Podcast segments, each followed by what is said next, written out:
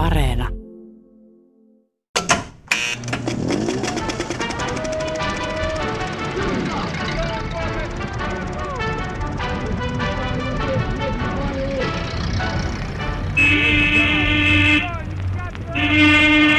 There goes the warning klaxon warning the crew for the takeoff. The pilot sitting in his seat, beginning to move his controls, and the engines just beginning to roar into life. Here they go, roaring up one at a time, four of them. Voittaja kirjoittaa tunnetusti historian, mutta mitä tulee elokuviin, niin se kirjoittaa vielä myös käsikirjoituksen ja saa isot lipputulot. Britit ja Hollywoodi on tehnyt näitä toisesta maailmansodasta kertovia elokuvia kasapäin – 15-20 vuotta toisen maailmansodan loppumisen jälkeen, 60-luvun alusta, alkaa tämmöinen putki ja listaan elokuvia, joita silloin tuli ja vähän myöhemminkin Navaronen tykit, Kotkat kuuntelevat, Patton, Likainen tusina, Suuri huviretki. Suuria tähtiä, oskareita ja mielettömiä lipputuloja ja vain 15-20 vuotta aivan järkyttävästä toisesta maailmansodasta. Onko ihan sattumaa, että tällainen elokuva, genre tai lajityyppi tulee juuri 1960-luvulla esiin näin voimakkaasti? Sotasaikkailu tyyppi, jos sanoisin tällä tavalla. Niin, tuo kysymys sattumasta on tietysti aina vaikea, koska eihän elokuvassa mikään voi olla sattumaa – se vaatii hirvittäviä määriä rahaa ja hirvittäviä määriä tuotannollista suopeutta, että tällaisia projekteja saadaan läpi, mutta varmasti kysymys on osittain siitä, että, että tämä sota itsessään, kun siitä tulee riittävän niin sukupolvi mennään eteenpäin, vaikka niitä sodan kärsineitä ja käyjiä on niin valtavasti vielä mukana pelissä, niin on olemassa jo paljon sellaisia ihmisiä, nuoria ihmisiä ja, ja, ja elokuvassa paljon käyviä ihmisiä, jotka menevät katsomaan – sitä äh, sotaa oikeastaan ensimmäisen kerran juuri näiden sotaelokuvien kautta. Ja, ja heillehän tarjotaan tietysti sitä, mitä muullekin, viihdettä ja vauhtia ja toimintaa ja jännitystä ja äh, sitten vähitellen ehkä jotain draamallisempaakin. Mutta että kyllä se varmasti tällaisen suurtuotannon, viihteellisen suurtuotannon perussapluuna, niin kuin tuossa sun esittelyssä kävi ilmi, että siinä puhuttiin filmitähdistä ja oskareista ja muista näistä asioista, niin kyllä se on se mahdollista. Toinen, mikä on mahdollista, on se, että tämmöinen suurtuotannot ylipäätänsä, niin kuin, ne ovat vähän niin kuin liukuvampia jo 60-luvulla, että kalustot on parempia ja ne pystyy, niitä pystytään tekemään muuallakin kuin pelkästään siellä studion sisällä. Ja sotaelokuva aika usein vaatii kuitenkin niin jotain, jotain niin studion ulkopuolistakin toimintaa. Von allen Seiten starrten unsere Verbände, um den Feind schon lange vor Erreichen seiner vermutlichen Ziele anzugreifen. Esimerkiksi Navaronen tykit, joka on ensimmäisiä isoja menestyksiä vuodelta 1961. Brittien täytyy tuhota Kreikan saaristossa olevat saksalaiset valtavat rannikkotykit sen takia, että Britannian laivosta voi evakuoida 2000 sotilasta toiselta saarelta, jonne he ovat jääneet.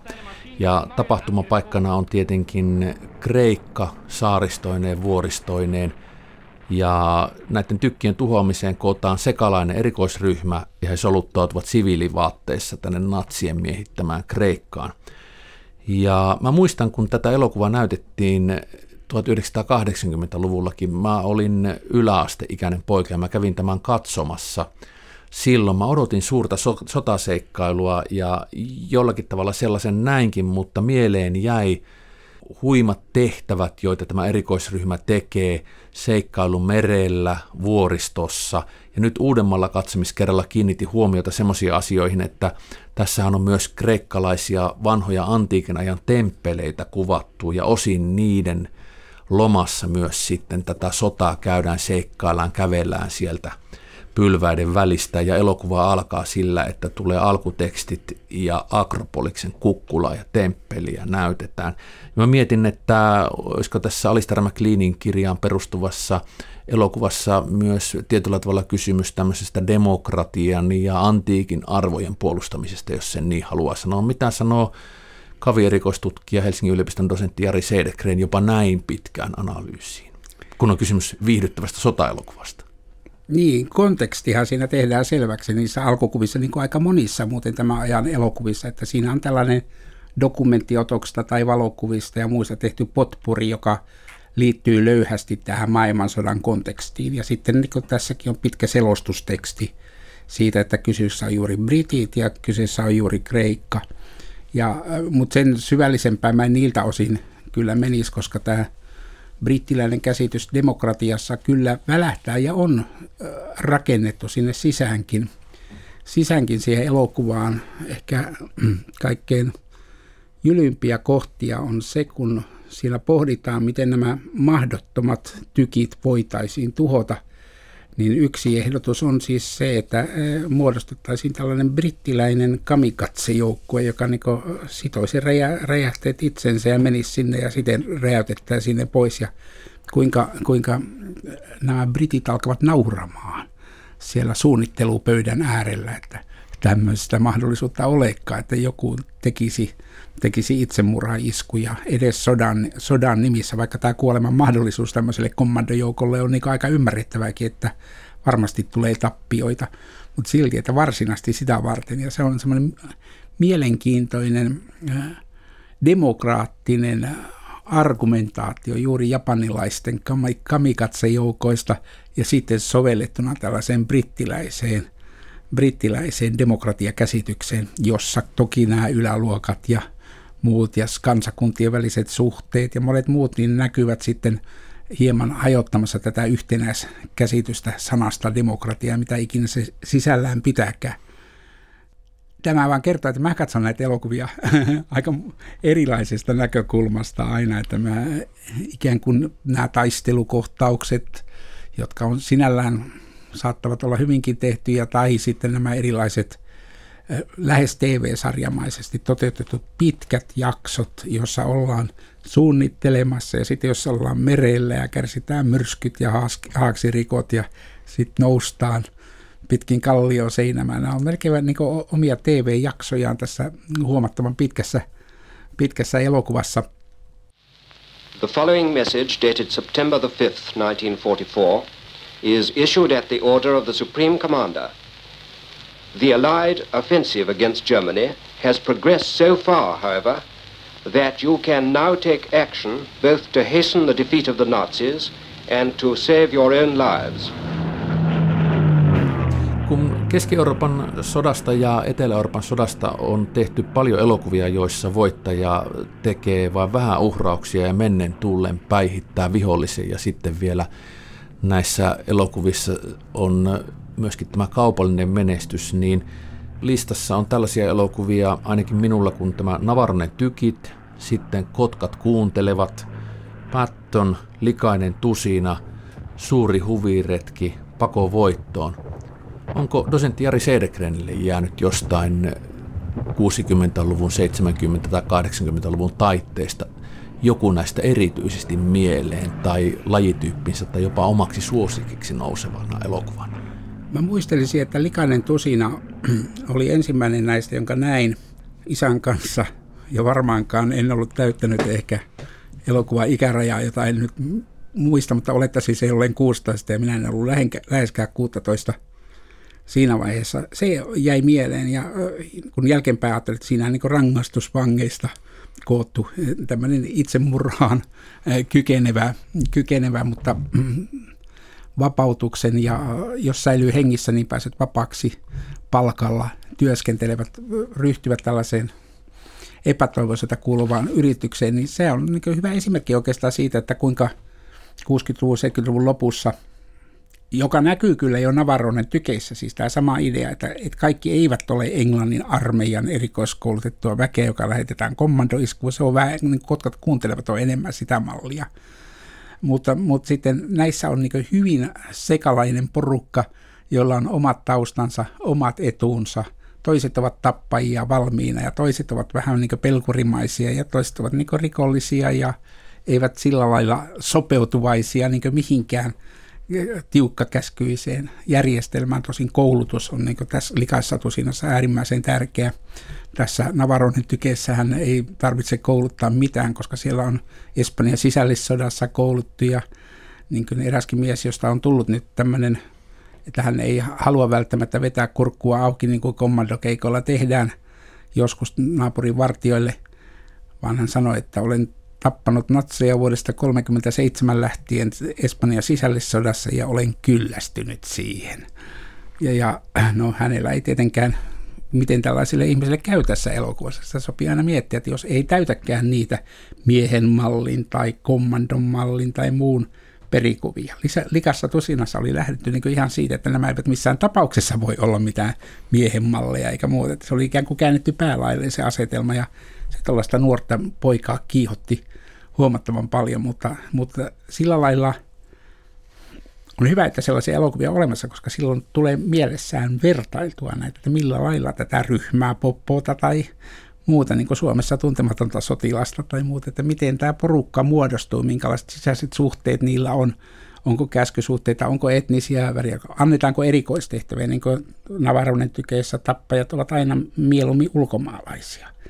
Että sotilas tappaa niin kuin sotilas tappaa, mutta sitten kun pitää tehdä jotakin muuta tai toimitaan tällä epä, mm, sanoisinko ei välttämättä sodan lakien ja kunniasääntöjen mukaisesti, niin sitten se annetaankin jollekin tällaiselle etniselle ryhmälle, jonka luontaiseen villiyteen kuuluu aina tämä, tämä kyky tappaa, kun taas peribrittiläiselle sivistyneistölle, niin se on pitkien pitkien niin tunnelmien jälkeen vasta. Ensin köhitään, ryitään ja sitten tehdään mitä miehen on tehtävä sääntöjen mukaisesti. Kiinnostava sivujuonne ja kytkös nykypäivään ja elokuviin ja Hollywoodiin on jollain tavalla samaa lajityyppiä edustava Quentin Tarantinon kunniattomat paskiaiset. Muistaakseni 2009 tullut elokuva. Eurooppaan sijoittuva toisen maailmansodan kuvaus, jossa amerikkalaisten erikoisyksikkö Brad Pittin johdolla iskee itsenäisesti toimivana siviiliasuisena myös ja sitten myöhemmin saksalaisiin uniformoihin pukeutuneena itse pääpiru Hitlerin kimppuun ja tappaakin hänet sitten, niin onko tämä Quentin Tarantinon kunniattomat paskiaiset, Jari Sedekren, sun mielestä jollakin tavalla jatko-osa näille 60-luvun sotaseikkailuille? Onko tämä tietty viihdyttävä tapa ja todella, todella suuri kassamenestys Yhdysvalloissa ja sitten myöskin Euroopassa, niin joku tapa käsitellä turvallisesti sotaa? Niin, no, e, jos lähtisi siitä liikkeelle, että Tarantino tunnetusti on ollut fani näille sotaseikkailuelokuville ja on niitä katsonut nuoruudessaan ilmeisesti paljonkin. Ja nyt kun hän sitten oma peräiseen tyyliinsä, joka yleensä kääntää kaikki asiat niin kuin vähintäänkin nurinpäin ja sitten ei poliittisesti korrektilla tavalla, niin kuin tässäkin päähenkilö niin kuin näiden puukkojensa ja muiden avulla on niin valmis kalppeeraamaan jokaisen vastaan tulevan natsin, Tarantino ei siis välttele sellaisia tilanteita, jotka muuttuvat realismista jostakin aivan muuksi.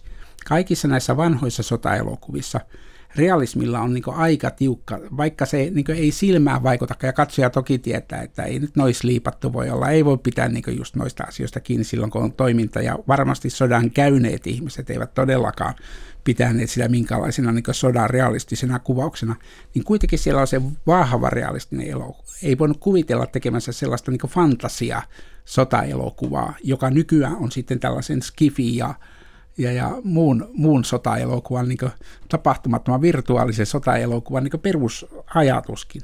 Mutta Tarantinolla, kun se on tällaista niin vahvasti poliittisesti ei-korrektia, niin hän käyttää sitä niin postmodernia elementtiä, eli keksii asioita väliin, ei lähde siitä edes, että jos postmoderni niin parhaimmillaan niin on se, että se täyttää vain tyhjät paikat ikään kuin tosi kertomuksesta ja muodostaa sillä lailla tällaisen elokuvan tarvittavan tarinankerronnan, niin Tarantino uskaltaa kyllä mennä paljon paljon pitemmälle. Ja samalla hän voi niin silpasta ja viiltää juuri tällä, tällä skalppeerauspuukollaan tai, tai, tai kommandoveitsellä, se pystyy viiltämään ikään kuin kaikki myytit ja korrektit tavat kertoa yhtenäiskertomusta, kääntää ne nurilleen ja silpoa ne palaseksi siinä katsojan edessä. Ja, ja varsin usein hän myös sitten tekee sen silpomisen myös jollakin konkreettisella tavalla. Tarantino ei yritäkään tehdä siitä sillä lailla realistista. Niin kuin digitaalisessa maailmassa alettiin tehdä siitä realistista, mutta Tarantino pystyy pistämään sellaisen hullumheen, ettei kukaan tätä ajattele toteena, vaan kaikki ajattelevat sitä elokuvana. Ja sehän ikään kuin pakottaa pysymään elokuvan sisällä sen sijaan, että me käytäisiin tätä kuvitteellista sotaa, mihin tämä realismi saattaa realismi illuusiossaan yllyttää. Ja tämä on tämmöinen ongelma, mikä meillä näkyy, että tuntemattoman sotilaan keskustelussa, monessa muissa tällaisissa keskustelussa, tämä realismi-illuusio.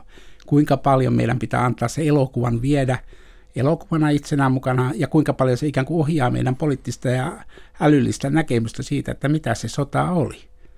Ne, jotka ymmärtävät elokuvan päälle enemmän, eivät lähde siitä, että opin kaiken sodasta katsomalla elokuvia. Mutta aika moni fani ajattelee sillä lailla. In den großen Krisen und Erschütterungen des nationalen Lebens erst bewähren sich die wahren Männer, aber auch die wahren Frauen.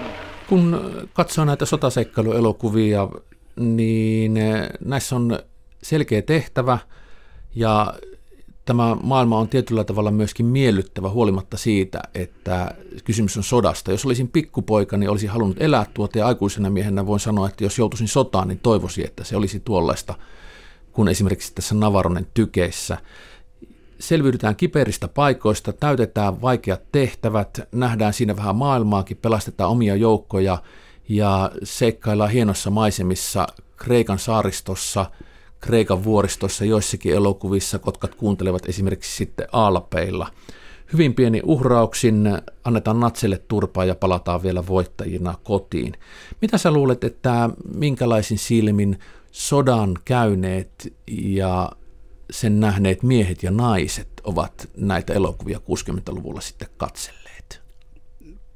Meillä on kertomuksia siitä, kuinka jotain tuntematonta sotilasta katsellessaan veteraanin sotilailla kyyneleitä valuu.